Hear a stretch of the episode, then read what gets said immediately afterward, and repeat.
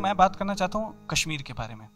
तो जब आप लोगों को पता ही होगा ना एक एक ये चीज़ है जो मुझे लगता है बहुत कम लोगों को यहाँ पता होगी कि जब आर्टिकल 370 वहाँ से रिवोक किया गया ना तो वहाँ कर्फ्यू लगा दिया गया 100 120 दिनों का। आपको पता है, उन 100 से 150 दिनों में बच्चों की स्कूल ही नहीं लग रहे हैं। और फिर 100 150 दिन बाद टू बी प्रिसाइज शायद 120 डेज़ थे, उसके बाद ना 24 यूरोपियन डेलीगेट्स आए उन्होंने हमारे देश को विज़िट करने के लिए। और उन्हें दिखाने के लिए कि कश्मीर में सब ठीक है। सौ, डेढ़ सौ दिन जहाँ स्कूल नहीं लगे थे, उन बच्चों के अगले दिन एग्ज़ाम रख दिए गए, ताकि अटेंडेंस दिखे स्कूल में। और ये कैसी बात हुई यार, कि हमारे हाल पिछवाने को गैर भिजवाए हैं उसने? हाँ? घाटी में शायरी का क्यों ना करे मलाल? कर्फ्यू में फंसे अल्फाज और पत्थरबाज ख्याल।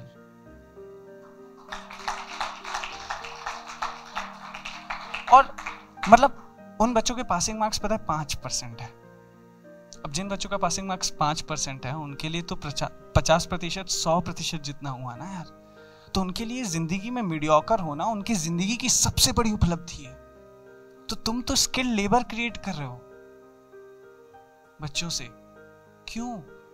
तो मैंने इसी पे एक एक नज्म लिखी थी जिसका नाम है इम्तिहान। और ये एक ऐसे बच्चे की कहानी है जो आज एग्ज़ाम देने जा रहा है। कि आज जब आज जब इम्तिहान में आएगा ये सवाल कि अमन किसे कहते हैं? या किसे कहते हैं स्नेह या भारत का संविधान कब से लागू हुआ था तो मैं कह दूँगा पता नहीं। मैं कह दूँगा पता नहीं क्योंकि कर्फ्यू लगा हुआ था। आज जब आज जब इम्तिहान में आएगा ये सवाल कि अमन किसे कहते हैं, किसे कहते हैं इसने या भारत का संविधान कब से लागू हुआ था तो मैं कह दूँगा पता नहीं क्योंकि क्योंकि कर्फ्यू लागू हुआ था। हाँ अगर वो पूछ बैठे, खौफ की परिभाषा, बारूद का केमिकल फॉर्मूला या पत्थर फेंके जाने का सही कोण तो चलने लगेगी मेरी कलम।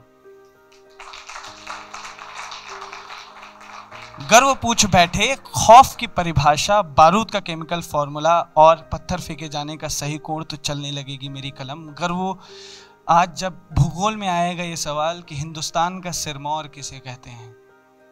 या क्यों है उस पड़ोसी मुल्क का इतना प्रलोभन मेरे आँगन की मिट्टी से? या क्यों हमारे इस हमारे इस प्रदेश को फिर ज़मी कहा जाता है? तो मैं लिख दूँगा, पता नहीं, क्योंकि कर्फ्यू लगा हुआ था। हाँ हाँ अगर वो पूछे कि कश्मीर की प्रमुख पैदावार क्या है तो मैं लिख दूँगा लाशें।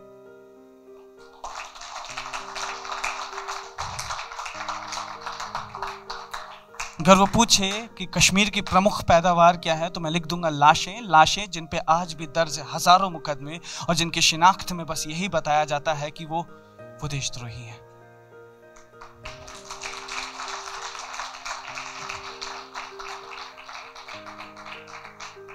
अगर नागरिक शास्त्र में आए सवाल कि एक कि एक नागरिक की कर्तव्य और अधिकार क्या है?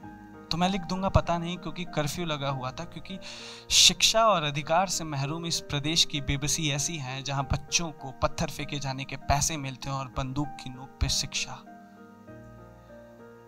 अगर गणित में आया ये सवाल कि आर्थिक मूल्यांकन में क्यों क्यों कश्मीर हमेशा सबसे निम्न स्तर पे आता है तो मैं लिख दूँगा पता नहीं, क्योंकि आज भी लाल चौक पे बंद है वो हज़ारों दुकानें जिनके पीछे बंद है रफ़ीक मियाँ की, वो हज़ारों सिलाई मशीनें जिन्हें सिलने थे अभी भी कई जोड़े। वो बंद है वो पश्मीना शॉलें, वो जैत्री जयफल जैसे दुर्लभ मसाले, वो मखमली चादरें, वो तरियाँ, वो तांबे के बर्तन और वो चाय, कश्मीरी चाय। जिसकी ताकत आपको दो बार तख्त तक पहुँचा सकती है।